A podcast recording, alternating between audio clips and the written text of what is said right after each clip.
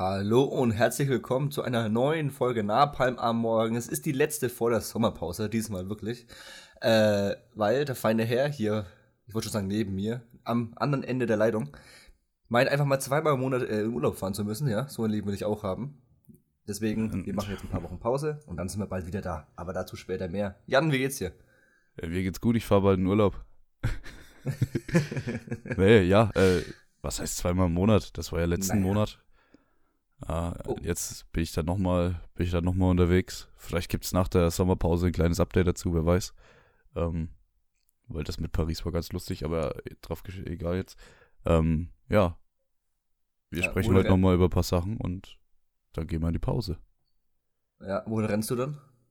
Wohin? Ja. Ich bin ganz gut unterwegs. Ich werde in Amsterdam äh, unterwegs sein, dann in Rotterdam, dann, äh, so wie es aussieht, Brüssel und äh, Brügge und vielleicht Utrecht und Antwerpen. Und dann nochmal äh, zum krönenden Abschluss äh, nach Mönchengladbach schauen. Wieso denn Mönchengladbach? Ja, das äh, brauchen wir jetzt hier nicht erörtern. Okay. Aber muss man sich auch mal anschauen. Ja. Man sagt ja auch immer, Mönchengladbach ist das Antwerpen von Deutschland. Ich äh, hab's auch schon oft gehört, ja. Mhm. äh, wenn ich ehrlich bin, ich möchte jetzt hier niemanden vor den Kopf stoßen, aber ich habe nicht, ich habe keine Ahnung, wo Mönchengladbach ist. Ich nehme mal an, es ist Ruhrpott oder sowas. Die Richtung. Ja. Ich kann ja mal kurz googeln. Ja, aber egal, wir sind äh, auch ein Filmpodcast eigentlich. ja, na, da gibt es ja nach wie vor das geile Ding, dass sie quasi einmal hier beim A-Team Frankfurt eingeblendet haben, das war aber der Kölner Dom. Ja, Tatsache. Ja, also die können das alle also auch nicht geografisch so wunderbar, deswegen kein Problem. Eben. Schön. Ah, ja. Schade, dass wir ausgerechnet jetzt eine Pause machen, weil nächste Woche Dienstag kommt nämlich endlich Top Gun Maverick auf digital raus. Ein Film, äh, auf den ich schon wo? Ewigkeiten freue. Hm? Digital, wo? also überall, wo du den dir so, digital kaufen kannst, ja. Achso, ich dachte, der wird irgendwo hier released. Na, DVD, Blu-ray wird es halt erst äh, im November hm. oder so sein. Und da habe ich, ja, hab ich schon extrem Bock auf den. Ist der größte Film 22 bisher, ne? Hätten wir auch nicht damals geglaubt. Oh, aber doch, ich dachte schon, dass der gut durch die Decke geht. Der hat so dieses Bond-Ding gehabt, wo wirklich auch so die älteren Semester mal wieder ins Kino gegangen sind. Ja, komm, aber 1,3 ja. Äh, Milliarden oder 1,4, was der jetzt fast hat. Hat schon, ja, gut, der hat schon, hat schon gut geballert, muss man schon auch sagen. Ich meine, der übertrifft die Woche in den USA am Domestic Cross äh, äh, Infinity War, ne? Nur mal so als Messstab. Das ist absolut absurd. Ja, Gut. ja, nee, keine Ahnung. Äh, ich ich freue mich, glaube ich, dafür, weil ich fand Top Gun halt sehr geil. Ich habe den Maverick halt leider noch nicht gesehen. Äh, ist bestimmt auch ein Rie also ist wirklich ein Riesending, dass ich den im Kino verpasst habe, glaube ich. Äh, ist ein bisschen blöd gelaufen, was willst du machen? Um, aber dafür freue ich mich ähm, umso mehr, den jetzt dann irgendwann endlich mal mir reinziehen zu können. Ja, also ich hole mir den auf jeden Fall in UHD, ne? Und dann wird er schön über die Anlage geballert. Noch geht's auf jeden Fall. Ah, das wird klasse. Ich hab, irgendwie habe ich irgendwie richtig Bock auf den Film. Auch wenn das nur, nur so ein kleines Happening ist, ne? aber immerhin. Mhm. Das ist trotzdem so ein Film, der dann irgendwann heraussticht in einem Jahr oder in einem Jahrzehnt, was dann eher so an Marvel oder Disney gerichtet ist. Das finde ich immer generell ganz gut.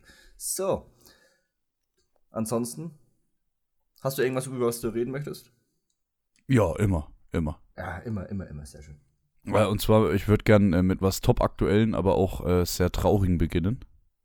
Äh, und zwar ist Gut, der ist letzten Freitag bereits verstorben, aber gestern äh, kam es dann raus. Wolfgang Petersen ist gestorben. Hm, hm. Äh, einer der Vorzeige-Deutschen in Hollywood. Ähm, Regisseur von so Filmen wie äh, Die unendliche Geschichte, äh, Troja, vor allem eben Das Boot, Air Force One. Gut, er hat auch den Poseidon gemacht, den Outbreak, den wir uns damals hier angeguckt haben, oder In the Line of Fire mit Clint Eastwood. Also der hat schon gut rausgeballert, der Mann. Äh, und ja, jetzt ist er eben verstorben. Mit 81, glaube ich, ne? Ja, ich sehe hier gerade 41 geboren, ja, genau. Ne? Äh, ja. Ja, äh, ich muss sagen, ich habe bei dem jetzt nicht so viel gesehen, ne? Da musst du ein bisschen mehr aus, ausholen. Also ich, ich kenne persönlich jetzt nur Outbreak und äh, Troja. Ja, also wenn hier Letterbox nicht äh, lügt, ist Vier gegen die Bank sein letzter Film gewesen. Mit äh, Till Schweiger, Schweighöfer, äh, Bully Herbig und Jan-Josef Liefers. Äh, mhm. Jetzt mal ganz ehrlich, der Cast hat nicht viel versprochen. Aber wahrscheinlich mit der beste Film, den ich mit Schweighöfer, äh, naja, ja doch, mit Schweighöfer je gesehen habe. Und mit Schweiger, wo er irgendwas Wichtiges gespielt hat, weil da musstest du in Glorious Bastards und so mal weglassen. Also der war mhm. jetzt nicht, der war jetzt nicht per se schlecht, muss ich ganz ehrlich sagen. Das war ein unterhaltsamer Film äh, gewesen, der natürlich auch ein bisschen seine klassischen Höhen und Tiefen hatte, aber der war in Ordnung, war eine deutsche Produktion. Das war so sein letztes Werk jetzt. Davor kam dieser Poseidon. Ich weiß nicht, ob du den mal gesehen hast, zufällig. Nee. Nee, das, nee. Da geht es um ein Schiff, wo dann plötzlich eine Monsterwelle kommt und dieses Schiff namens Poseidon eben umhaut. und da passieren dann, also das ist so ein Horror, möchte ich nicht sagen, aber so ein Thriller, dass die wollen halt so Titanic-mäßig da rauskommen. Und du musst dir nur so vorstellen, die sind dann so im verkehrt rum in Fahrzug, Fahr Aufzugsschacht, so rum. Ähm, und aus irgendeinem Grund sind da unten einfach ganz viele Spitzen reingebaut. Wo du dir so denkst, wer baut denn Spitzen in den Aufzugsschacht? Sind wir jetzt bei Saw oder was? Also? Ja, und die fallen dann halt, also nicht alle, aber dann fällt halt da jemand rein und so. Also die, die sterben dann schon in einer Tour, weil das Schiff halt verkehrt rumliegt. Ich wollte gerade sagen, also das, ja. Äh, das Poster sieht super geil aus. Ja, ich, ja. Es ist halt schon äh, 2006 gewesen, also der hat jetzt in letzter Zeit dann auch nicht mehr so viel gemacht. Äh, aber wie gesagt, der Air Force One, den kann ich immer wieder anbringen für mein Lieblingsgenre, wenn der Präsident in Gefahr ist. Das ist halt der ultimative Film, weil der Präsident sich einfach selbst rettet. So. Der Air Force One ist tatsächlich nicht schlecht. Mhm. Hat zwar eine lächerliche CGI-Szene, wo das oh, ja. äh, Ding auf, aufs Wasser tatzt, das Flugzeug, aber ansonsten ist er gut. Äh, das ist tatsächlich sehr, sehr richtig. Äh, den Outbreak, wo wir damals hier auch im Podcast besprochen hatten, ähm, der mir persönlich richtig gut gefallen hat, der einfach gefühlt sieben Stunden lang war, im Positiven, aber so viel erzählt hat. Äh, in The Line of Fire hat er dann nochmal einen gemacht, wo der Präsident in Gefahr ist. Ähm, ja, ich kenn's mich, da bin ich eh hin und weg. Und dann kam eben, ja gut, Troja, nochmal ganz kurz hier angesprochen einfach. Und dann kam eben das Boot vorher was willst du darüber sagen? Also es ist der, ich glaube, der erfolgreichste Export, was Deutschland je hatte an Film. Hm, hätte ich jetzt auch einfach mal gesagt. Ja, ein absoluter Klassiker geworden. Gibt ja gefühlt 20 verschiedene Versionen. Also da als Serie, als Director's Cut, als Film zusammengeschnitten und so weiter und so fort. Ähm, ja, das Boot mit einem großartigen Soundtrack. Richtig geil gemachten Film, äh, der dir einfach die Klaustrophobie nahe bringt. Das waren ja, so ein bisschen seine Greatest Hits. Das Boot ist eines von den Sachen, die ich noch nie gesehen habe, wo ich mich auch nach wie vor ein bisschen dafür schäme, dass ich sie nicht gesehen habe. Aber ich habe irgendwie nicht die Motivation, mir hier irgendwie drei Stunden das Boot anzugucken. Ich weiß ah, nicht. das, was ich sagte hier, das, so, das Feeling fürs Boot hat man im Winter. Wenn du so im Winter daheim hockst und denkst dir so abends, boah, jetzt brauche ich mal so einen schönen langen Schinken, so ein Lawrence von Arabien. Jetzt ziehe ich mir mal einen Cleopatra rein. Da, wenn du genau in der Stimmung bist, da kannst du dir das Boot richtig schön geben. Und dann. Ja, ich, ich verstehe extrem, was du meinst, ja. Ja, und dann bei dir so schön über die, über die geilen Boxen, wenn du diesen Soundtrack hast, der nebenbei mein Handy-Klingelton seit Jahren ist. Ähm, oh, okay. Geil. Das, egal wo ich ein Boot sehe, in egal welchem Film, gefühlt. Ich denke mir jedes Mal, denke ich mir so, boah, die Szene ist jetzt cool, aber die Szene wäre jetzt noch cooler mit dem Soundtrack von Das Boot. das Remake hast du ja auch geschaut, ne? Ja, finde ich sogar noch besser.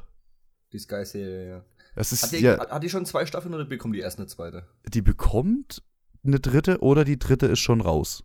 Oder sowas schon, ja. Ja, ja also äh, ich habe zwei Staffeln, glaube ich, ja doch, ich habe zwei Staffeln gesehen. Äh, die erste Staffel ist nochmal deutlich besser wie die zweite, muss man dazu sagen. Äh, mhm. Und es ist auch per se über, überhaupt kein Remake. Also die, die Story passt nicht überein. Und dann hat man quasi für die Serie noch einen weiteren Roman dazu verfilmt. Also das Boot ist ja eine Romanverfilmung quasi. Ich glaube, die heißt aber nicht das Boot. Die heißt irgendwie anders, der Roman. Äh, und dann gibt es dieses Die letzte Festung oder irgendwie sowas. Das haben sie da auch noch mit reingeworfen. Das heißt, du hast noch einen Story, äh, Story Arc hier an Land in diesen La Rochelle in Frankreich. Ähm, mit Tom Laschia zum Beispiel als mhm. Darsteller. Uh, und der hat mir, das hat mir halt richtig gut gefallen. Also die Serie kann ich absolut nur empfehlen. Ist, glaube ich, auf Sky Ticket unterwegs. Oder auf wow, wow. Auf Wow, sorry. Ja, stimmt. Ey, wie kann man sich eigentlich so in die Nesseln setzen mit so einem neuen Namen? Ich verstehe es nicht. Das Ja. muss doch bestimmt durch, durch 20.000 äh, 1000 Meetings im Jahr durchgehen, bevor der Name kommt. Das kannst du mir nicht erzählen. Das Ding ist, also es muss ja einen Grund geben, warum er es umbenannt hat. So, und ich kann mir vorstellen, dass das irgend so ein rechte Ding war, dass die plötzlich nicht mehr Sky heißen dürfen. Oder Sky Ticket heißen dürfen. Könnt, könnte ich mir vorstellen, weil ich könnte mir nicht, ich weiß nicht, warum verspiele ich meine Marke so? Ja, exakt. Oder gab es da eine Studie intern, wo irgendwie rausgekommen ist, dass Sky unbeliebt ist bei der Bevölkerung und man deswegen sich ein bisschen emanzipieren wollte oder so?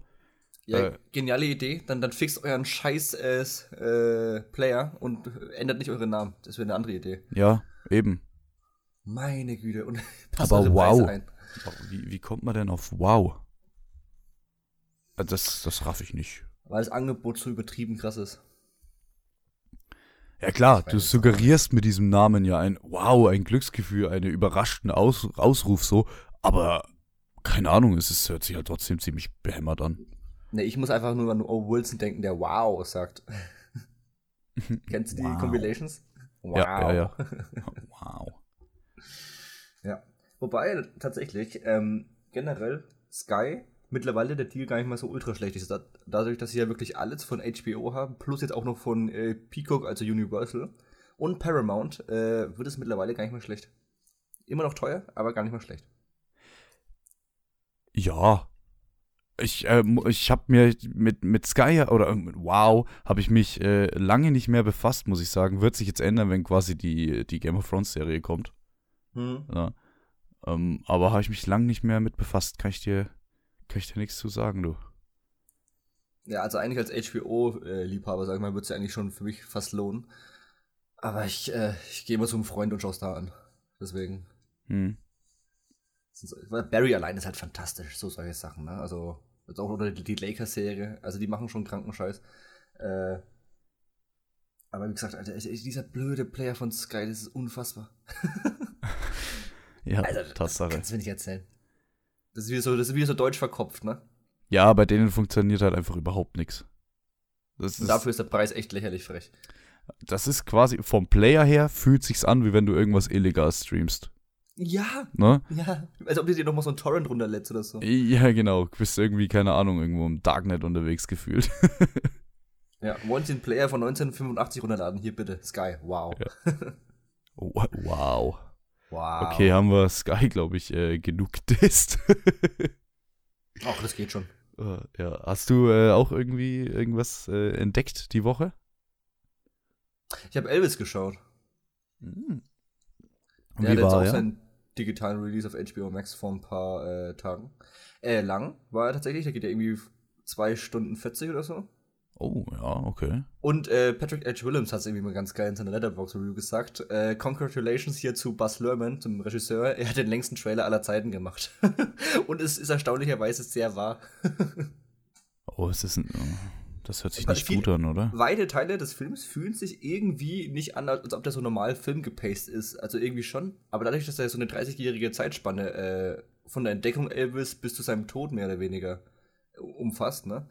Muss er relativ viel abkoppeln. Und so fühlen sich einzelne Stationen in seinem Leben einfach nur an, als ob das quasi so ein langer Trailer wäre, der die eigentliche Geschichte noch bewirbt. Das ist total merkwürdig. Also du hast schon irgendwie das Gefühl, dass du alles irgendwie mitbekommst, aber es ist trotzdem so ein Wahnsinnstempo, was da an dir vorbeizieht, dass du, äh, weil sie, auch extrem viel mit so, äh, wie soll man sagen, mit so, mit so Off-Stimmen und so arbeiten und generell mit so äh, Spielereien, äh, was so visuell angeht, dass es sich echt oft so ein, so ein Trailer-Zustand Hm. sich befindet. Das ist total faszinierend irgendwo schon fast schon wieder. Wie, wie geht der Film los mit In einer Welt? In, in a world. äh, so tatsächlich fast nicht. Wie geht denn der generell los? Weiß ich gerade gar nicht mehr. Ja, ne, ist ja, genau. Ja, ich muss aber auch sagen, also die paar Schnitzel, die ich eh schon über Elvis wusste, ne, die wurden uns nicht stark bereichert, ne? Es war dann relativ klassisch dieses, ja gut, er wurde damals halt verarscht von seinem, äh, von seinem Manager, der irgendwie Ja. der, der Colonel oder der Colonel immer genannt wurde, keine Ahnung warum. Der hat ihn halt fett ausgenommen und die haben alles blind unterschrieben. Er hat daraufhin irgendwie gefühlt jeden zweiten Abend irgendwie irgendwo in Vegas oder sonst irgendwo in den USA ein Konzert gegeben. Aus irgendwelchen Gründen durfte er nicht äh, rüber in, nach Europa. Das war zum Beispiel ein Punkt, den haben sie zwar angesprochen und haben sie jetzt aber nicht hundertprozentig erklärt. Also der Colonel hatte irgendwie keinen Bock auf Europa. Weshalb? Weiß ich aber nicht. Er war einfach nur entschieden dagegen und hat alles dafür gemacht, dass sie nicht nach Europa irgendeine Tour machen. Verstehe ich nicht. Okay. Naja. Also fehlt quasi ein bisschen die Motivation von den Charakteren. Wenn ich mir das so hier raushöre. Mm, ja, also in dem speziellen Fall schon. Aber ansonsten zum Beispiel die Performance von, äh, wie heißt der denn? Austin Tyler oder so, oder? Kann ja, ja, der ist ja jetzt auch jetzt eine Art Newcomer. Der hat jetzt auch so ein, zwei andere Produktionen noch, wo er irgendwie, glaube ich, jetzt langsam an, an Start kommt. Äh, hat mir ehrlich gesagt ziemlich gut gefallen. Ne? Der hat schon sehr, sehr tolles rübergebracht. Auch wenn die, die Damen immer durchgetrieben sind ne, bei seinen ersten Auftritten, wenn er dann mit seinen Hosen geschlagert hat, das war schon ganz geil. Also generell die Musikauftritte sind immer nach wie vor wie meistens bei so äh, Biopics von Musikern immer das ganz große Highlight. Ne? War, hat schon Spaß gemacht, keine Frage. Äh, würde ich ihm jedem ausnahmslos empfehlen? Nein, tatsächlich nicht. Dazu ist der vielleicht ein bisschen zu unfilmtypisch fast schon. Das ist total merkwürdig tatsächlich zu beschreiben, aber ist auf jeden Fall ein Film, den ich zum Beispiel dir jetzt trotzdem mal äh, empfehlen würde, einfach weil er so interessant ist. Ich würde auch nicht prinzipiell sagen, dass er äh, nicht gut ist. Ich würde ihn jetzt auch nicht als herausragend bezeichnen. Der hat trotzdem eine 3,6 auf Letterbox. Das hat mich fast ein bisschen irritiert, weil die Leute, denen ich dann folge, alle zwischen 2, 3 und 3,5 Sternen einfach nur fungieren. Hm, ich, äh, kann mir sehr gut denken, dass der per se vielleicht so gut ist, aber irgendwie nicht, dass der bei mir nicht funkt. Weil genau. so war es eben mit Great Gatsby. Was ja auch von Bas Lerman ist. Ja. Exakt. Äh, oh, Great Gatsby ist auch ein Film, den ich eigentlich generell ganz mag. Ja, das ist ein Film, den habe ich vier oder fünf Mal die Chance gegeben und ich finde ihn nicht, ich finde ihn nicht gut. Ich komme ja, also, nicht drauf. Also Bas Lerman äh, verspielt sich ab und zu oder verzettelt sich ab und zu selber in seinen Spielereien, so nach dem Motto. Und auch, ich muss auch sagen, Tom Hanks steht die Ro Rolle nicht ganz so. Also hm. Also du erkennst zu viel Tom Hanks dafür, dass er dann so ein absolutes Oberarschloch spielt und er ist ja immer noch dieses American Sweetheart-Ding. Äh, Rennen die in Australien rum? Bitte? Ob, rennen die in dem Film in Australien rum? Nein. Hm. Wild. Wieso? Sollten sie? Das ist der Film, äh, bei den Dreharbeiten hat sich Tom Hanks damals Corona geholt und er war in Australien. Stimmt, äh, aber spiel, also spielt in Amerika. Wahrscheinlich war es günstiger, dann in Australien zu drehen? Ist auch, ja, ist auch ein bisschen komisch, oder? Naja, vielleicht dieses komische Haus, äh, wo sie waren, weil es ist ja wurscht, ob es dann irgendwo in Texas ist oder ob in Australien ist. Ne? Ja, klar. Ja. Ja, ja, könnte sein. Also ich weiß, klar, war das damals ein echt Elvis, wo er sich in Australien? Das, das wäre ja. natürlich stark. Ja, eben. Das ist natürlich total bescheuert. Und am Ende haben sie natürlich dann auch wieder die äh, so letzte Bilder von echten Elvis Presley und so reingeschmissen und so, wie er dann quasi wirklich als aufgequellte Dunst seiner selbst dann die letzten Dinge da auf äh, im International spielt. Mhm. Ja, war schon cool. Aber es, wie gesagt, es war jetzt nichts, wo ich es mir die Augen geöffnet hat, wer Elvis Presley wirklich war. Also die paar Fetzen, die man auch hier drüben noch, noch in seiner Nachzeit mitbekommen hat, die werden da einfach nochmal durchgekaut. Ja, okay. Aber ansonsten war es in Ordnung. Es war einfach ein okayer Film. Okay bis gut. Äh, naja, gut vielleicht jetzt nicht. Aber ein okayer, unterhaltsamer Film, der aber jetzt auch keine Messlatte jetzt nach oben gezogen hat. Also jetzt nicht sowas wie ein Bohemian Rhapsody oder, äh, wie hieß der von Elton John? Rocketman? Rocketman, Die waren da deutlich besser in ihrem eigenen Genre, ja. Oh, Rocketman fand ich als Film gar nicht mal so geil, aber die Musik hat halt irgendwie echt viel gerettet und das, das Schauspiel von Terrell Edgerton, finde ich. Ja, ja, auf jeden Fall. Also ich muss auch sagen, nach wie vor bei Rocketman, die, äh, sobald sie quasi in diesen in die Song-Performance reingegangen sind und dann was auch so leicht übernatürlich wurden, ne? Das ja. war immer schon sehr geil. Ja, äh, da hat ja jeder, da hat jeder seinen eigenen Ansatz. Das finde ich immer trotzdem ganz spannend dann. Ja, wenn wir jetzt eh gerade von übernatürlich sprechen, äh, es gibt eine Neuigkeit, äh, die ich interessant fand, obwohl es nicht per se also um die Neuigkeit geht. Äh, I Am Legend 2 kommt ja. Hm. Der ist erstmal, da gab es doch zwei Enden, glaube ich, ne? Es gibt zwei Enden. Ja, genau. Ich weiß nach wie vor nicht. Also ich kenne beide Enden. Ich weiß aber nicht, welches das offizielle ist, welches in der Kinofassung war und, und welches nur auf ja, genau. noch dabei war. Äh, bei dem einen Ende ist eine Fortsetzung möglich, beim anderen nicht. Sagen wir es mal so. So. Und jetzt kommt I Am Legend 2 mit Will Smith. Und was für mich hier eigentlich die News ist, äh, ist dieser, dieser Oscar-Schlag, ist der jetzt durch? Oder äh, wie? Er hat sich doch jetzt, vor ein, zwei Wochen kam noch jetzt ein Video, wo er sich nochmal entschuldigt hat. Also es war so eine Pseudo-Entschuldigung. Ja, also pass auf, der, der ist bei den Oscars hingegangen, äh, hat hier Kevin Hart eine reingezimmert. haben, wir's, haben wir schon oft drüber, äh, Chris Rock, äh, haben wir schon oft drüber gesprochen, äh, hier im Podcast, hört es euch an. Aber äh, ich bin immer noch der Meinung, das ist jetzt doch kein Grund, äh, da irgendwelche Filme mit ihm abzusagen und so. Äh, also das, da, da, muss er schon ein bisschen mehr anstellen, finde ich. Äh, und jetzt finde ich es interessant, jetzt scheint ja diese Wartephase durch zu sein und jetzt geht's, ja, jetzt können wir schon mal langsam wieder ein, zwei Filme mit ihm bringen. Also es ist so ein halbes Jahr Halbwertszeit äh, hat, hat dieses Slap gefühlt gedauert und jetzt geht's weiter. Ja. Das ist eher für mich die Neuigkeit als I Am Legend 2.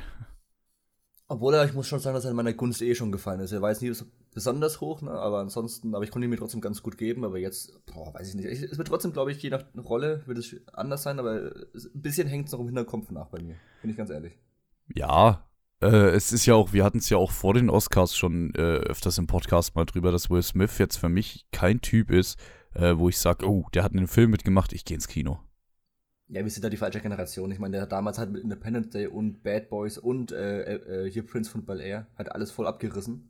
Und auch Man in Black. Oh, Bad Ja, Boys habe ich ausgeschalten, du. Den fand ich richtig schwach. Ja, aber er hat ja trotzdem erstmal die Massen begeistert. Das ist ja erstmal Ja, generell wurscht wie, sondern es ist erstmal Fakt, dass er dadurch ja trotzdem erstmal relativ bekannt wurde. Sowohl auch als Com Actionstar als auch als Comedy-Star, ne? Und das war natürlich dann wieder Sweet Spot für Man in Black. Und Hm. war halt sack erfolgreich, ne? Und dann hat er ja bis hier I Am Legend 1 bis 2007, 8 hat er ja richtig geilen Scheiß gemacht und dann wurde es ja langsam äh, schwächer. Und das ist ja die Zeit, wo wir dann eingestiegen sind, mehr oder weniger, filmtechnisch. Und Ja. klar, also das, das ist einer, der irgendwie kurz vor unserer oder halt nicht ganz unsere Generation irgendwie erreicht. Würde ich jetzt sagen. Hm. Also kleiner Fun Fact äh, wegen Bad Boys. Ich bin mir nur nicht ganz sicher, aber ich glaube, weil ich habe die sehr vergessen. Aber ich glaube, es ist so. Äh, es gibt ja drei Bad Boys Filme mittlerweile. Exakt. Und ich glaube, ich habe alle drei angefangen und ausgeschalten, weil es mir zu blöd geworden ist. Obwohl sich der dritte von seinem Blödheit schon sehr zurückhält. Ja, äh, den habe ich dann auch irgendwann ausgemacht. Da, äh, Ich mochte den, Ja. den dritten tatsächlich relativ gern. Ja. Da spielt der Sohn von aus Vikings mit. cool. Ja, den- Der- eine also der hat gute quasi- Ende. Meinst quasi, der Sohn aus Vikings äh, hat mehr gezogen als Will Smith? Ja, die waren gar nicht mal so viel am Start im, im dritten Teil tatsächlich. Ja. Der und der andere, wie heißt der, Lawrence? Ja, Martin Lawrence, glaube ich, oder? Mal, naja. Äh, das weiß ich, also den dritten habe ich, glaube ich, am aller, allerfrühsten, nee, am zweitfrühsten ausgeschalten. Ne, ich schätze mal, den zweiten hast relativ früh weg, weggemacht. Nee, den ersten, glaube ich. Den ersten, den habe ich, glaube ich, nach zehn Minuten, Viertelstunde oder so. War da Ende. Da habe ich gedacht, das ist mir jetzt zu dumm hier. Ne, das sind keine intelligenten Filme, ja. Ja, ich meine, gut, die ersten zwei waren Michael Bay, ne? Ja, aber der zweite ist so dieses über Michael Bay. Da hat Michael Bay ja selbst, quasi fest, fast nochmal selbst eine Parodie auf sich äh, selbst gedreht. Ja, die ist er tatsächlich. Er ist. Ah, Alter, beim zweiten ist ja wirklich alles. Alter, da fallen Leichen aus dem Ding und dann fahren nochmal Autos drüber und dann äh, platzt noch Koks aus dem Arsch. Ey, das ist also alles ganz, ganz wild. Wobei ich aber sagen muss, im zweiten äh, Bad Boys gibt es nach wie vor einen Shot, der seitdem nicht wieder rekreiert wurde in der gesamten Hollywood-Industrie und dafür allein hat er schon Platz irgendwo verdient. Und zwar, wo sie dann durch die Türen da ballern und die Kamera quasi im 360-Grad-Kreis da durchfetzt. Das ist so geil. Total bescheuert, aber technisch gesehen ist das Wahnsinn. Ich glaube, bis zu der Szene bin ich nicht gekommen. Vor allem für 2004, ey. Also da ist völlig absurd. Ja, also ich muss, ich muss dir ganz ehrlich, es, es gibt, äh, also es gibt nicht viele Filme, die ich ausschalte. Und bei denen Ja. hat es alle drei geschafft. Also ist das was, muss ich dir ganz ehrlich sagen, was Bad Boys ist was, was mich überhaupt nicht catcht so. Also scheinbar, also sind- null. Ist ja in Ordnung. Ja. Ist ja in Ordnung. Ja, ist ja, ist ja auch alles, äh, alles fein. Ja. Äh, weißt du, weißt du aber, wer gecatcht worden ist? Foxcatcher, keine Ahnung. Nee, erzähl. Nee, nee. Ezra Miller. True. Das ist für mich äh, noch eine News äh, aus dieser Woche. Ezra Miller bekannt als äh, The Flash, als aktueller. Äh, also hier in den Filmen, nicht in der Serie. Und äh, aus hier Fantastische Tierwesen als wie heißt der da? keine Ahnung. Credence, Credence Hm. äh, ist verurteilt worden wegen, helf mir auf die Sprünge, Nein. Sie sind verurteilt worden. was die? They, ja. Ja, aber er halt auch, oder? Was? Nein, er möchte Faye genannt werden. Oh, keine Ahnung, Mann. Ja. Das, Das ist ich, doch das Ding. Deshalb, ich habe das am Anfang immer nicht gecheckt und dann stand halt immer, äh, sie wurden äh, verhaftet. Und ich immer so, wer denn noch außer ihm? Bis ich halt gecheckt habe, dass es eine, eines seiner äh, Pronouns ist. ach so, oh, das, Ja. das habe ich überhaupt nicht mitbekommen. Äh, keine Ahnung, ich ich stand da jetzt hier gerade kurz auf dem Schlauch, was, was du mir jetzt erzählen wolltest. Ähm, genau, äh, ich, ich gucke mal ganz kurz, äh, was die Vorwürfe, wie das genau übersetzt ist. Äh, er ist auf jeden Fall wegen gewalttätigem Verhalten ist er zweimal verhaftet worden. Oder verurteilt, verhaftet, ja. Und kürzlich aufgrund von Diebstahl angeklagt. Hier haben wir es. Okay. Äh, jetzt hat er Stellung dazu gezogen. Hier diesen Klassiker, ne? Ich gehe in Therapie, ich arbeite an mir, ich werde mich bessern, es tut mir leid, bla bla. Ähm, wo ich äh, mit dir drüber sprechen wollte, ist das jetzt so ein Ding? Jetzt kommt der, der Flash ist in die Startlöcher, sein, äh, sein Solo-Film quasi. Denkst, du, das hat ordentlich Auswirkungen? Denkst du, er wird äh, verschoben? Witzigerweise, ja, ich habe da witziger, boah, witzigerweise erst was von, von Scott hier Mandelson, äh, mein Lieblingsanalytiker von Hollywood. Mhm. Äh, der, der, der hat irgendwie drei Szenarien aufgemacht. Szenario 1, ähm, das war jetzt, die hat er aufgemacht irgendwie eine Woche bevor er jetzt irgendwie öffentlich äh, gecatcht wurde. Für Szenario 1, sie canceln den Film, wie Bad Girl, und sagen halt einfach, sie nehmen diesen 250 Millionen Dollar Dump hin, aber müssen halt kein Geld mehr in Presse oder so stecken, ne? Da sagt er selber, das ist most unlikely, ne? Also äh, denke ich nicht, dass sie dieses Riesen, diese trotzdem, trotz Ezra Ramirez diesen Riesenfilm da irgendwie Ja, verschaffen. es ist ne? ja auch fast noch, also es sind ja noch elf Monate, also gut elf Monate, bis, bis der startet, ne? Ich, deswegen, ich war auch ein bisschen irritiert wegen Startlöchern, also. Ja, ich, also, ja, aber jetzt, ja. Äh, Aber man redet halt so gefühlt seit drei Jahren von dem Film, weil der halt gefühlt seit zehn Jahren irgendwie produziert wird. Naja, auf jeden Fall, äh, Szenario 2, sie machen quasi so eine ganz, ganz krass limitierte Presstour, wo er halt wirklich nur diese ganz, ganz wichtigen Sachen mitnimmt und ansonsten werden sie den mehr oder weniger unter Verschluss halten. Oder äh, Szenario 3, sie launchen ihn tatsächlich irgendwie relativ groß, nehmen aber das Risiko hin, dass der absolut floppen wird, eben weil diese ganze Kontroverse. Hm, Ja, wenn er überhaupt Pressetour, oder? Der wird schon, ich, also ich kenne mich jetzt nicht so mit dem, Recht aus, aber der wird schon mal im Bau wandern, oder? Wenn der wegen drei Sachen angeklagt ist, zweimal gewalttätig. Naja, ich schätze, ich weiß halt nicht, wie schwer die Sachen sind, ob der auch auf Kau- Kaution rauskommt. Mhm. Aber Kaution bei, bei drei verschiedenen Dingen. Ja, keine Ja, Ahnung, ich also- weiß es nicht, aber ich, ich denke schon, dass der einwandert.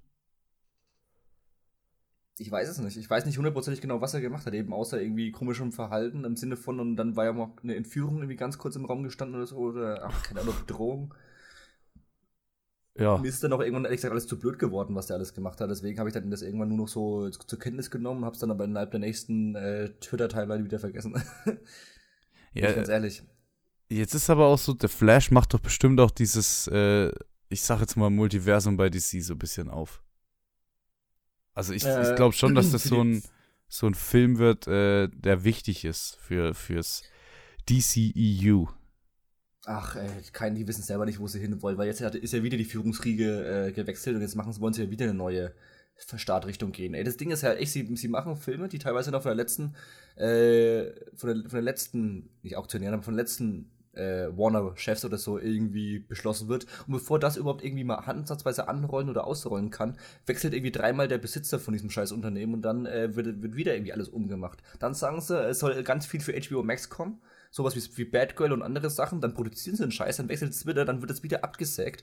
Zwischendrin bringen sie aus Versehen mit Joker und The Batman absolute Box-Office-Ergebnisse, wo sie merken, so, ah, man kann mit Kino auf einmal Geld verdienen. Wahnsinn. Ah, alles zurück. Scheiß auf HBO Max, wir gehen wieder komplett aufs Kino äh, und machen dann Joker 2 und The Batman 2 und 3 und äh, sagen so, ja gut, solange Aquaman läuft, machen wir das auch noch und scheißen äh, auf jegliche äh, Kontinuität.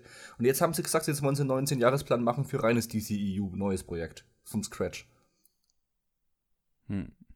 Also absolutes Chaos. Deswegen, es kann halt sein, äh, dass sie einfach nur sagen, sie nehmen diesen Startpunkt mit The Flash, wo sie eben dieses Multiversum, das heißt, glaube ich, bei denen anders, äh, aufmachen. In der Serie gibt es theoretisch schon, ne, in, die, in Ja. dieser CW-Welt. Nachdem das aber leicht separat äh, stattfindet, ist das ja eigentlich komplett wurscht. Äh, die Frage ist, ob sie dann natürlich Bock haben, mit Aquaman und Shazam, diese letzten Überbleibsel aus DCEU, quasi da wieder mit einzubinden, oder ob sie sagen, okay, irgendwas mit The Flash, was ja, was ja die, die äh, Flashpoint-Comics äh, Ja, genau, das meine ich, dieses Flashpoint. umbringt, dass sie quasi da, quasi wie bei ihrer Animations, Universum sagen, okay, das ist unser Startpunkt und von dort aus geht's ab.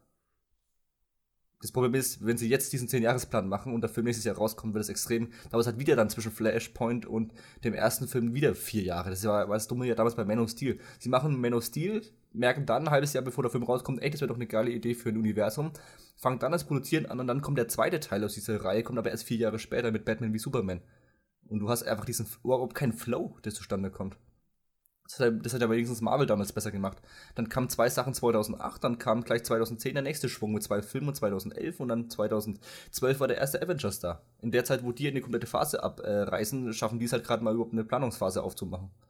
Plus, wie gesagt, diese ständigen Wechsel an, die, an der DC-Spitze sowohl als auch bei Warner. Das ist ein absolutes Chaos da drüben.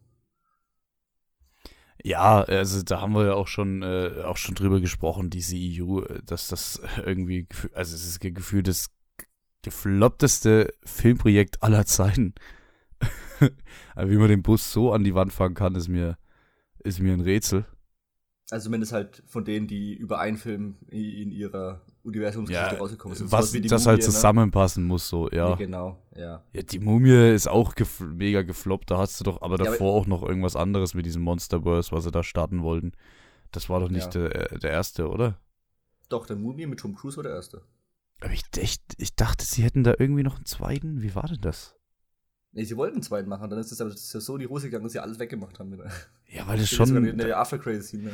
Ich fand das äh, grundsätzlich schade, äh, weil ich hätte das, ich hätte das schon gern gesehen, äh, mit halt mit besseren, weil ich meine, die Mumie war dann für den Arsch, so, Hm. aber du hast ja auch äh, Russell Crowe als Dr. Jekyll, Mr. Hyde gehabt, äh, und äh, dann, wenn du diese ganzen Frankenstein und das ganze Zeug da irgendwie reingeholt hättest, irgendwie hätte ich das schon cool gefunden. Ja, auf moderne Art und Weise, ja. Ja, ja, genau, genau. Ja, so wie es jetzt gelaufen ist, war es not okay.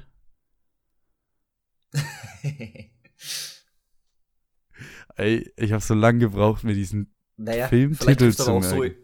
vielleicht triffst du auch Zoe Dutch in Amsterdam, oder? In, in Amsterdam nicht, aber in Paris habe ich sie auch nicht getroffen. Aber ich kann, ich kann dir äh, sagen, dass äh, definitiv äh, der Triumphbogen noch steht. ja, hoffentlich. Ne? Ja, ich habe so lange gebraucht, mir den Namen von diesem Film zu merken. Not okay. Ich habe immer die Woche, wenn ich drüber gesprochen habe, was ich noch gucken muss und so, äh, habe ich immer gesagt, diesen, der heißt so Don't Worry oder irgendwie sowas. Okay, wo kommt, hä? Das verstehst du es gar nicht. ich, wahrscheinlich von Don't Worry Darling würde ich drauf tippen, dass ich da irgendwie, aber ich, keine Ja, Ahnung, ich kann es mir nicht merken. Keine Ahnung. aber die haben doch überhaupt nichts miteinander zu tun. Nee, dass, haben sie auch äh, nicht. Ich kann mir einfach nur den Titel schwer merken. Es ist einfach ein äh, Gehirnfurz bei dir. Hm. Wahrscheinlich. Äh, soll ich erstmal äh, kurz skandieren, um was es geht? Gerne, gerne. Also es geht um Zoe Deutsch, äh, also die heißt Danny Sanders im Film. Äh, und die ist eine total unlikable Persönlichkeit irgendwie äh, in so einer ja, in so einer Zeit, Zeitschrift, ja, also in der Redaktion. Und sie ist quasi für die Bilder zuständig, möchte aber eigentlich Autorin werden, aber keiner kann sie leiden, deswegen kriegt sie auch nicht so richtig eine Chance. Ähm, deswegen denkt sie sich an den einen Abend plötzlich, weil sie irgendwie da bekifft ist und auf so einen, ist es ein Musiker schon, oder? Auf so einen Musiker-Influencer-Typen steht, äh, denkt sie sich, ja, ach, ich könnte mich doch einfach mal so nach Paris photoshoppen. Äh, und photoshoppt sich da schön durch, postet das alles auf Insta. Ähm, und am nächsten Tag wacht sie auf und verdammt, es ist was passiert. Und zwar in Paris sind Bomben hochgegangen. Und jeder denkt, sie ist in Paris. Äh, und sie muss jetzt die Lüge irgendwie so aufrechthalten, kommt, kommt nach Hause von Paris, indem sie sich dann so die Schlange am Flughafen einreiht ähm, und wird dadurch zum Social Media Star und muss diese Geschichte aufrechterhalten, während sie gleichzeitig bei einem Treffen der, ja, wie nennt sich das, der Selbsthilfegruppe für, für Überlebende von solchen Anschlägen äh, ein junges Mädel kennenlernt, die hier Influencerin ist äh, und äh, wie heißt äh, Aktivistin ist. Ähm, ja. Und der sie halt einfach alles vorlügt. Ja, das Ja. ist so das Ding. Ja. Ähm, wie fandst du das Ding? Ganz kurz, ich habe mich die ganze Zeit während des Films gefragt, ob das auf einer wahren Begebenheit passi- äh, basiert oder nicht. Na, na nicht, oder? Nee. ich habe dann auch nachgeschaut, war es nicht. Äh, weil, naja, es waren ja mal Anschläge in Paris und ich dachte vielleicht wirklich, dass er irgendwas. Äh, ja, aber das sind ja keine Bomben hochgegangen. In Paris? Nee, das da waren äh, Schießereien. Da fahre ich in der Bomben hoch, damals beim Deutschlandspiel. Echt?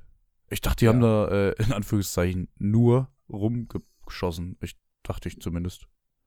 Nee, das sind Freisprengdinger hoch. Gut. Äh, und, und, und, ja. und, da dachte ich eben, ob das, ob das was Wahres ist und habe dann geschaut und dann war das aber tatsächlich eine rein fiktive Geschichte. Ja. Äh, hat jetzt äh, gar nichts an meiner Wertung irgendwie getan. Wie fand ich ihn? Ja, ich fand ihn eigentlich okay.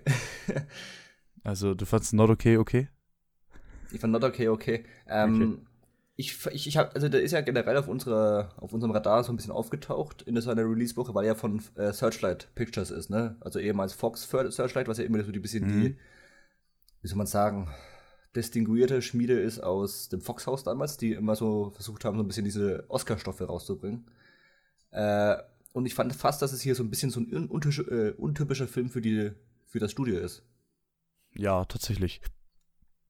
Also der hat, die haben davor jetzt auch so Sachen rausgebracht wie Nightmare Alley, aber halt hauptsächlich so Sachen wie, ähm, helf mir. Okay. Genau, French Dispatch oder solche Sachen. Ja, ich, ne? ich kann dir, ich kann dir da recht, recht schwer helfen bei Searchlight. Ich kann mir das immer, das kann ich mir immer schwer merken, aus welchem Haus das jetzt kommt. Oder als nächstes kommt jetzt auf der Menu mit Andy Taylor Joy zum Beispiel, ne? Mhm. Also die machen immer schon so ein bisschen äh, bessere Stoffe. Äh, und der hier wirkte dann dagegen erstaunlich, was heißt leichtfüßig, aber schon sehr, ein Film, den man schon sehr gern auf Streaming bringen kann, fand ich jetzt. Also von seiner gesamten Farbgebung bis äh, mhm. Erzähltempo. Der wirkte schon so leicht flottig.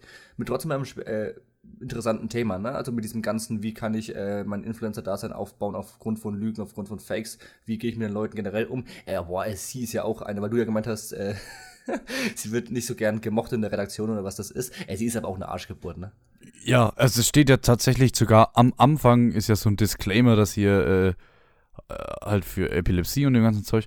Äh, und das, das ist ein unlikable Protagonist, steht dort. ja, aber ich, das glaube ich tatsächlich ist vom Film selber drin ne? und nicht um ja, im Sinne von, dass ja, genau. eine, eine echte äh, eine Warnung ist, sondern das ist so nochmal so ein Augenzwinkern. Das fand ich ganz witzig, ja. das habe ich auch gesehen und hab, musste erstmal pausieren, ob ich überhaupt richtig gelesen habe.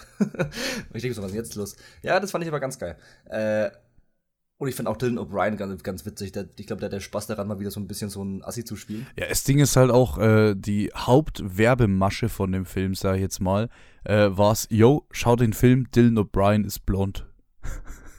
ja. So hatte ich den Eindruck irgendwie. Ich fand den auch äh, als, also cool. Also als, yeah. ne, jetzt nicht den Charakter selber, sondern so wie er halt gespielt hat und sein Zeug, weißt du, was ich meine? Ähm, das fand ich der schon geil. Den, der hat auch genau die richtige Screentime für so einen Typen, wo ich mich immer wieder gefreut habe, ihn dann zu sehen. Ne? Und der ist immer ja. so aus dem Nichts aufgetaucht, hat, dann hat er irgendwie seinen Unfug gemacht, sag ich mal, und dann ist er wieder weggegangen. Äh, war aber genau einer von diesen LA-Spackos, die man sich genauso vorstellt. Diese sehr, sehr oberflächliche Stadt in einem eh schon sehr oberflächlichen Land. Ne? Mhm. Also,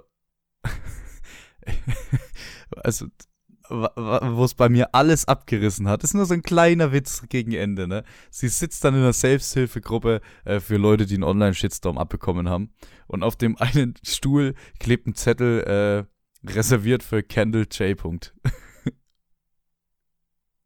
das, das, das hat mir alles gegeben, sag ich dir. Kendall Jenner. Geil, das habe ich gar nicht gesehen, schade. Doch, das ist so eine kurze Einstellung, wo so einfach so diesen, dieser Stuhl eingeblendet wird und auf dem Stuhl ist halt dieser Zettel reserviert für Kendall J. Echt, was hat die gemacht? Ne, Kendall Jenner halt. Ja, also ich, war das, war das damals irgendwas Spezielles, Großes oder war die machen nee, auch einen Scheiß, oder? Ja, eben, darum ging's ja. Achso, ja, okay. Weil ja, die halt dauernd, dachte, die, die, haben sie ja auch vorher nochmal kurz irgendwie angesprochen, dass die auch dieses I am not okay Hashtag-Ding mitgemacht hat und so. Also, ja, jetzt ah, nicht ja, in echt, halt im Film so.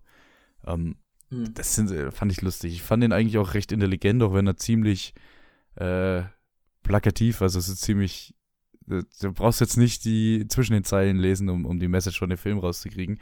Ähm, aber der, der, keine Ahnung, der persifliert halt irgendwie immer so die ganze Zeit äh, dieses ganze Social Media Online-Tum, dieses, dieses, ja, Ganze, was du halt aktuell so ein bisschen hast äh, dieses Aktivismus, äh, was manchmal eben gut ist, wie du siehst im Film, was manchmal einfach nur halt von diesen, von diesen Social Media Persönlichkeiten irgendwie ausgenutzt wird.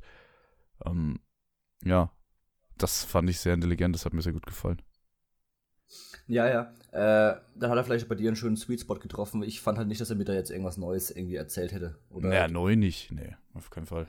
Ja, und ich fand ihn jetzt auch nicht zwingend intelligent, weil er sich quasi exakt so verhalten hat, wie ich es mir vorgestellt habe. Sie trifft diese Aktivistin und am Ende ist, merkt sie, dass sie das, also dass das die bessere Freundin ist und lässt dann die Arschlöcher stehen und, ne, aber erst nachdem sie mit den anderen feiern war und er sie halb geschwängert hat, ne, also ich, ja. weiß ich nicht. Also das, war, das waren alles genau die Pfade, die ich dann mir mehr oder weniger gedacht habe. Äh, und dann habe ich, also ich fand ihn aber trotzdem unterhaltsam, so nach dem Motto, ne? Aber es war jetzt nichts, wo ich dann jetzt quasi nächste Woche jetzt äh, in die Stadt renne und allen Leuten erzähle, die den jetzt unbedingt angucken müssen. Ja, es ist die klassische Erzählstruktur, wie du bei jedem Adam Sandler-Film und bei jedem äh, Til Schweiger-Film auch hast. Diese klassische Standard-Erzählstruktur, ja, ja, bis zum Ende. Und beim Ende weicht es eben ab. Ne? Mhm. Weil eigentlich, wenn, wenn ein Charakter tief, also Glück hat, Glück hat, Glück hat, tief fällt, dann ist er am Schluss wieder glücklich. Dann hast du ein Happy End.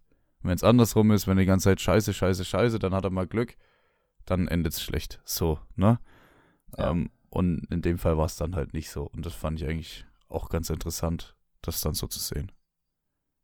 Naja, auf jeden Fall. Mir hat auch sie, äh, also Zoe Deutsch hat mir auch äh, sehr gut gefallen. Ich habe jetzt noch nie irgendwie groß Berührungspunkte mit ihr gehabt. Ich weiß auch nicht, woher ich sie kenne. Ähm, aber, aber die hat mir eigentlich gut gefallen als, als Protagonistin. Ja. Sie hat sowas ähnliches schon mal gespielt in Zombieland 2. Äh, da war sie die, ah, auch die, ja. die Puppy, die da immer äh, rumgerannt ist. Völlig ja. falsch in dieser Zombie-Apokalypse. Es ist halt so das Ding, ähm, sie ist der arschige Charakter, weil sie kann sich dann am, gleich am Anfang, sie kann sich entscheiden, äh, ziehe ich dieses, diese riesige Lüge vor meinen Eltern durch oder nicht?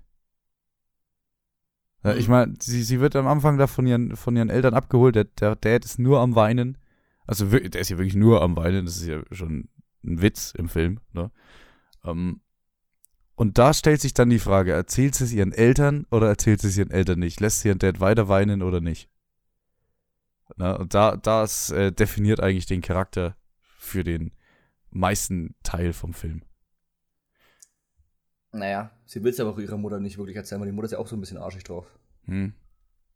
Ja, also ist ja auch jetzt nicht, also man merkt ja auch, warum sie so ein Mensch geworden ist mit diesen ganzen Lügen und hoffentlich überall irgendwie ankommen, weil die ja. Mutter ja schon so irgendwie einen gewissen Druck ausübt. Ja. Die ist zwar jetzt nicht lang da, aber das kann man da schon noch draus, äh, rauslesen. Ich hätte fast gedacht, also ich hätte es schön gefunden, wenn sie quasi noch mehr dieses, also dieses Büro, das hat mich schon immer sehr an Variety so nach dem Motto erinnert. Ne? Von mhm. immer die neuesten Trends aufdecken und da und hier, ne? Schon ein bisschen auch sehr Influencer ablichten und so.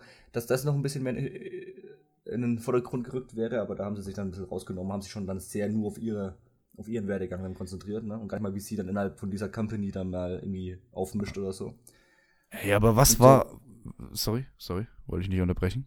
Naja, ich meine, das Einzige, was ja dann noch da rauskam, war ja dann die eine Person, die sie dann letztendlich hat auffliegen lassen, nämlich ja. der Neid von der, von dieser Mitarbeiterin oder was das war. Ja. Aber was das war Neid. das? Es war, jetzt, es war ja zu Recht die Kritik. Komm, was war das für eine geile Entscheidung, dieses Streitgespräch zwischen ihr und dem, der Teenagerin äh, hinter eine Glastür zu machen und du als, äh, als Zuschauer äh, hörst nicht mal, was die reden. Die schreien einfach nur rum und dieses ganze Studio, die hocken alle dort, schauen zu. Der eine hat das Handy gezückt, filmt die ganze Bude. Äh, das ist doch ne, das war eine geile Entscheidung. Dass du diesen, dieses Aufeinandertreffen, was normalerweise bei jedem dann irgendwie der Vorhöhepunkt, Höhepunkt ist, ne, wo, wo normalerweise jedes Mal der tiefste Punkt ist, wo der Charakter gesunken ist, äh, das kriegst du einfach gar nicht mit. Du siehst einfach nur, wie sie sich streiten, aber du siehst überhaupt nicht, was sie sagen, weil es egal ist. Ja, vor allem, du weißt auch genau, was sie sagen. Ne? Also du kannst dir das alles extrem selber zusammenreimen. Mhm. Ja. Das, da war dann die, wie soll man sagen, das Visuelle war dann deutlich wichtiger. Ja. ja. Fand ich eine geile Entscheidung. Fand ich gut gemacht. Also ich finde, er hat schon seine, seine Höhepunkte so, äh, wo ich mir gedacht habe, wow, oh nice, oh ja. Das, ja, finde ich schon. Trotzdem finde ich es trotzdem schade, äh, dass der Film, ne, ehemals von Fox, dass der halt nur so aus dem Nichts nur auf Disney Plus geschmissen wird, ne, auch mit überhaupt kein Marketing. Also ich bezweifle, ja. dass dann jetzt viele den mitbekommen haben, ne. Ja, das glaube ich auch. Es ist, es ist kein Kinoding, hätte ich jetzt gesagt. Das reicht nee, Streaming. In den USA ist der auf Hulu, glaube ich, gleich ja auch, ja.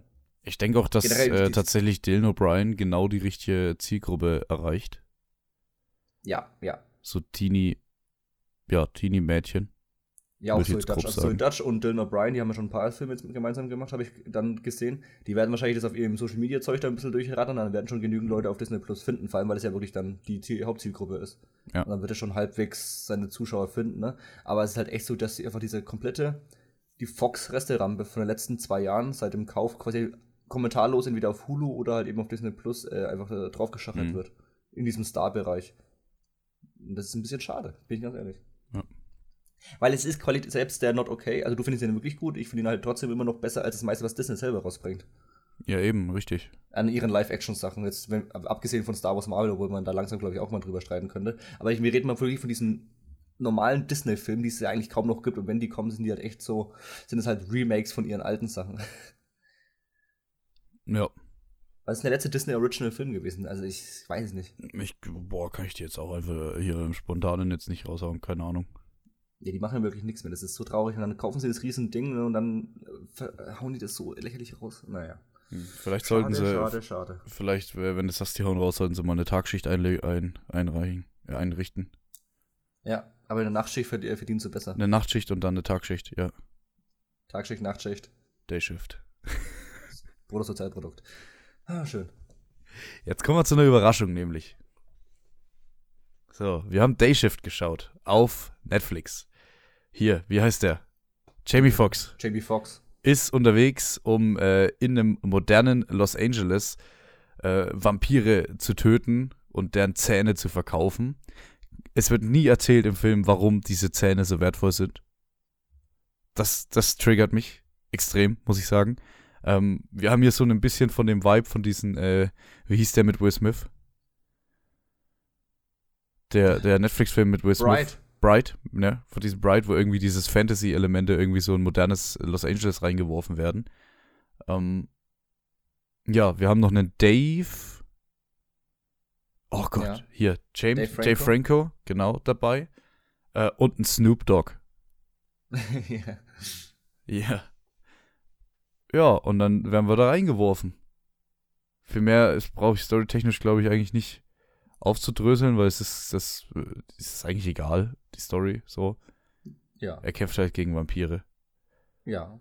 Aber ich fand ihn überraschend erfrischend, muss ich sagen. Ich fand ihn schön. Ja. Da ey, kommt die Action. Ey, diese, In- diese in- Sequenz in in, dem Nest, oder? Ja, genau, ich wollte gerade sagen, in seiner, in seiner äh, Edeltrashigkeit, ne? Also, die wissen selber, Story brauchen wir nicht und dann machen sie aber richtig geilen äh, Kamera- und Action-Scheiß in diesen Action-Sequenzen. Hey, wo sie hier in dem Nest sind. Es gibt einfach Mit- einen Kill mit einem Flatscreen. Ja, es gibt einen Kill mit, glaube ich, allem. Ja, aber er haut so diesen Flatscreen auf den Vampir drauf, dass sein Kopf so durch den Flatscreen so durchbricht und dann tritt er an den Flatscreen ran und köpft dann mit dem Vampir. Ist geil. Und einer Wow. von den Dudes, die gehen ja mit, mit zwei weiteren Dudes da rein, ne? Einer davon Ja. ist Scott Atkins, ne? Ich weiß nicht, ob du dir was sagst. Das sagt ist ja auch nichts, so ne?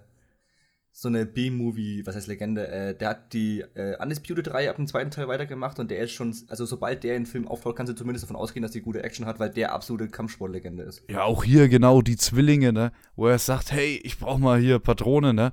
Und er schießt einfach aus seiner eigenen Waffe, lässt er einfach so eine Patrone rausschnipsen und der andere fängt sie mit seiner Waffe wieder und killt im, im Fallen den Vampir. Das, Ja, und das meiste Oh. halt in einem Shot dann immer auch ja, ja, genau. Zusammengefasst. Also die Kamera ist in diesen Actionsequenzen sehr gut. Ja, ich, ich finde das nur geil gemacht. Wirklich. Also gerade wirklich diese Nest-Szene, die, die hat es mir das erste Mal so richtig gezeigt, wo ich gedacht habe, oh, ich sehe hier gerade wirklich richtig geile Action. Ja, aber ich, obwohl man hat schon das erste Mal, als er, äh, ich glaube in dieser Anfangssequenz, als er dann diese alte Oma da auch weggemacht hat, hat man auch schon gesehen, dass da ein bisschen mehr Ja, klar, ist in den. Actionsequenzen. Äh, und vor allem jetzt ist die Frage, der Regisseur ist J.J. Perry, das ist sein erster Film. Wie schafft es der, dass der äh, seinem ersten Film gleich so gute Action macht? Ganz einfach. Der Film wurde produziert von Chad Stahelski. Das ist der Regisseur von den John Wick-Teilen. Und der J.J. Perry ist ein äh, Kumpel von dem, beziehungsweise halt auch Stuntman, beziehungsweise halt auch äh, Action-Coordinator. Und die, die fangen halt jetzt langsam an, ne? Stahelski, Leach und jetzt eben auch, dass sie quasi so ihre Finger in Hollywood ausbreiten und halt auch ihre Buddies ranlassen, die quasi immer diese Second-Unit-Action-Dinger machen und es einfach besser können als andere Regisseure. Die lassen halt dann immer die Story ein bisschen weg und machen aber geile Action.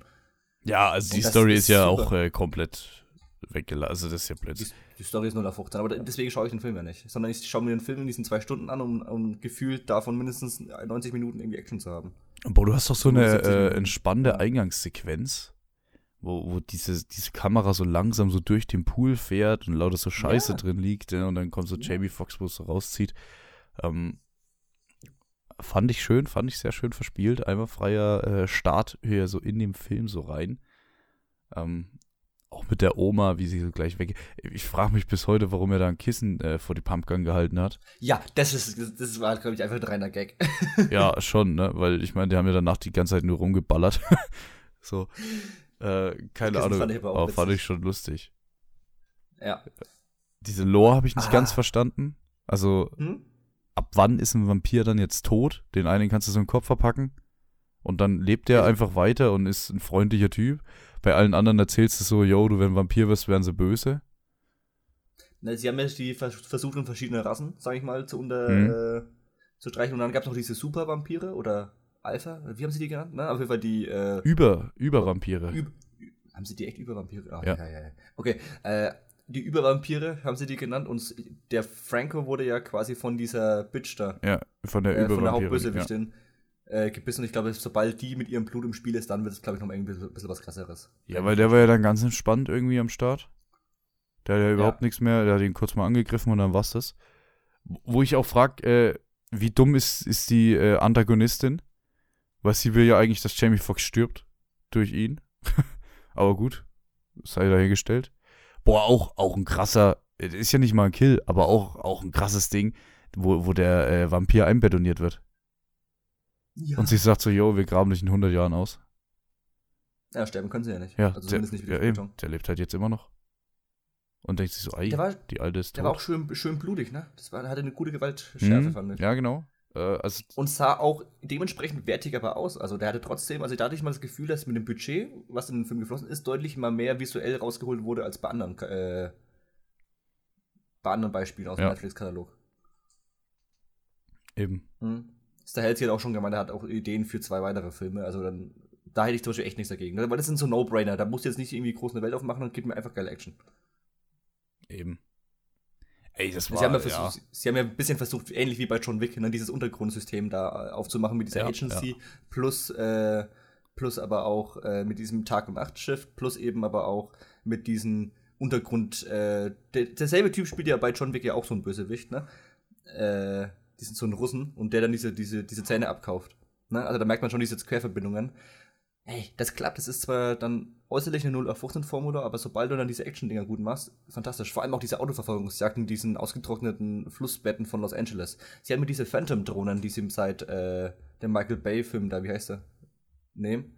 Ambulance. Mhm. Und wenn sie hier unter den die springenden Autos und unter die springenden äh, Motorraddinger fliegen, ist es einfach nur geil. Es ist zwar nicht so cineastisch wie andere äh, Aufnahmen, aber es ist super geil, finde ich. Also mir gefallen die richtig gut. Ja, also ich hätte ich hätt mir trotzdem ein bisschen mehr, auch wenn klar war, dass die Story so für den Arsch ist, so, aber ein bisschen mehr Erklärung hätte ich mir schon gehofft, wie das ist mit der Gewerkschaft, was da abgeht und warum die Zähne so wertvoll sind. Gebt ja doch einfach, Ja, gebt den Zähnen irgendeine Bedeutung. Ich schätze einfach mal, weil sie trotzdem relativ selten sind, keine Ahnung. Ich kann, wie- es ist wahrscheinlich wie bei so, äh, bei Jägern, wenn du quasi so diese Elefantenhörner rausnimmst, ist ja, ist ja auch Geld wert. Ja, aber Trophäen, aus, aus diesen Elefant, also aus dem Elfenbein kannst du ja theoretisch was machen, so. Ach so, ja, stimmt. Das ist vielleicht einfach Ja. nur schön. Ich weiß es nicht. Ja, ich, ich kann es mir, Ja, ich im- kann's mir schwer erklären, ey. Im John Wick 1 haben sie das auch noch nicht so. Da war das auch mit dem Hotel und so und das haben sie mit dem zweiten ja auch deutlich ausgebaut. Ne? Dann mit, den- mit den Münzen und so. Äh, also mit diesen Schuldmünzen. Also die, vielleicht bei einem möglichen Sequel, keine Ahnung, könnte man ja das auf jeden Fall ausbauen. Da, Raum dazu Ja. ist da, aber die Grundmischung ist trotzdem erstmal, das greift trotzdem harmonisch ineinander. Aber auf jeden Fall, das ist sehr, sehr äh, bland, was sie da machen. Aber wie gesagt, ich freue mich, dass ich da jetzt einen schönen Actionfilm bekommen habe. Ja, ich werde nichts mehr wissen davon in einem halben Jahr, aber, aber er hat eine nicht. gute Zeit, hat gepasst. Sobald irgendwie in zwei, drei Jahren irgendwie da theoretisch ein zweiter Teil kommt oder irgendwas, dann weißt du noch ungefähr, ah, da war irgendwas mit Vampiren, ah, da war irgendwas mit einer Agency und das hier holen dich sofort wieder rein, weil du auch nicht so viel vergessen hast, weil es nicht so viel zum Vergessen gibt. Ja, Ist okay. ich, also ich habe zum Beispiel, ich wusste, dass es um Vampire geht, theoretisch, und habe den Film geguckt und dann hat sie sich verwandelt Äh, und als sie, also in der ersten Szene hier, als sie sich verwandelt hat, habe ich so gedacht, ach ja, da war ja was mit Vampiren. also so, äh, ich habe es auch nur gewusst, weil hier äh, Oliver Masucci spielt mit. Äh, der wird immer größer im Ausland, habe ich das Gefühl. Das ist ein deutscher Darsteller. Äh, ich glaube, so international ein bisschen bekannt geworden durch Dark. Jetzt war er in dem äh, Harry Potter Film dabei. Jetzt ist er hier mit am Start. Ich, ich habe wirklich das Gefühl, dass der, dass der wieder, dass der ein bisschen hoch werden könnte, so auslandsmäßig. Ähm, ja. Und der hat es eben damals nicht? gepostet. Da, das war der einzige, deswegen wusste ich das. Ja. Hey, und die drei Haupt, äh, was heißt die Haupt- drei Hauptcharaktere? Ja, die waren- hatten noch alle eine ganz coole Chemie hier. Franco mit äh, Fox. Hat, Hm. Hey, für mich war das, war das echt in Ordnung. Jetzt kein Film, wo ich jetzt nach Hause renne und meiner Mutter davon erzähle, aber ich habe mich echt am bei der Shisha habe ich mich hervorragend dazu äh, amüsiert für die zwei Stunden. Ich dachte Hat genau auch äh, Gute tatsächlich. Länge gehabt. Ich dachte, dass Jamie Foxx äh, wirklich schon, äh, also keine Ahnung, du hast ja meistens so dieser Typ mit Militärvergangenheit, der jetzt aber äh, einfach nur für seine Tochter das Geld verdienen will und äh, deswegen ist er jetzt Poolboy und dann muss er irgendwie trotzdem wieder actionmäßig ran, ne? So, Mhm. die, weißt du, was ich meine? So, das hast du ja oft genug, diesen Handlungsstrang so. Und wie er so Poolboy war und ich habe ihn so angeguckt, na, ich, ich, das war mein erster Gedanke, war so, okay, ich würde Jamie Foxx niemals abnehmen, dass er Poolboy ist. und dann kommt er ja aber gleich mit seinen ja. Waffen und so, ne? Aber Ja. ich dachte okay, wenn der jetzt wirklich Poolboy am Anfang sein soll, also nee, würde ich niemals abnehmen. ja, Schön. Aber wir hatten vor allem zwei echt unterschiedliche Filme, das finde ich immer auch so klasse. ja, richtig, richtig.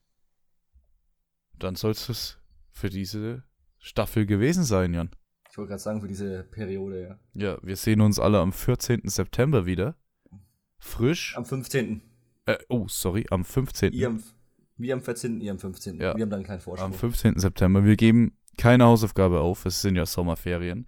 Aber wir werden äh, in der ersten Folge definitiv über äh, House of the Dragon sprechen und Herr der Ringe, die Ringe?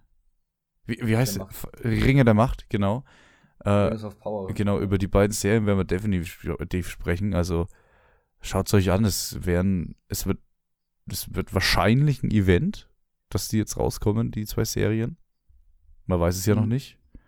Äh, Jeff Bezos, also Amazon hat ja gemeint, sie bringen die ersten zwei Folgen auf einmal raus, damit sie insges insgesamt eine Woche vorm äh, Finale, ihr eigenes Finale haben von Game of Thrones. oh boy. Ja, ja, die, da, da kommen schon die ersten Marketing-Tricks. Ja. Ja, Jeff Bezos, ja, also die Serie ist ganz bestimmt nicht da, um, äh, ist, ist no Cash Grab. ich sag dir, wie es ist. Ey, keine, zum Zeitpunkt, wo das Finale von Herr der Ringe rauskommt, äh, interessiert die Serie keine Sau mehr. Wird passieren. Ich bin sehr gespannt. Wirklich, wie wenn wieder ein äh, Diskurs aussieht, wenn es wirklich so halbwegs parallel dann irgendwann erscheint. Ja. Ich bin echt gespannt. Ich, ich kann es nicht sagen. Aber wir können mehr sagen am 15. September. Exakt. We will see. Dann würde ich sagen, dann war's das. Jan, dir schöne Sommerferien. Mensch, dir schönen Urlaub, ja, ja. Dankeschön. Dankeschön. Und dann Von den macht's, drei Wochen Arbeit jetzt, ja. dann macht's mal gut, gell? Tschüss.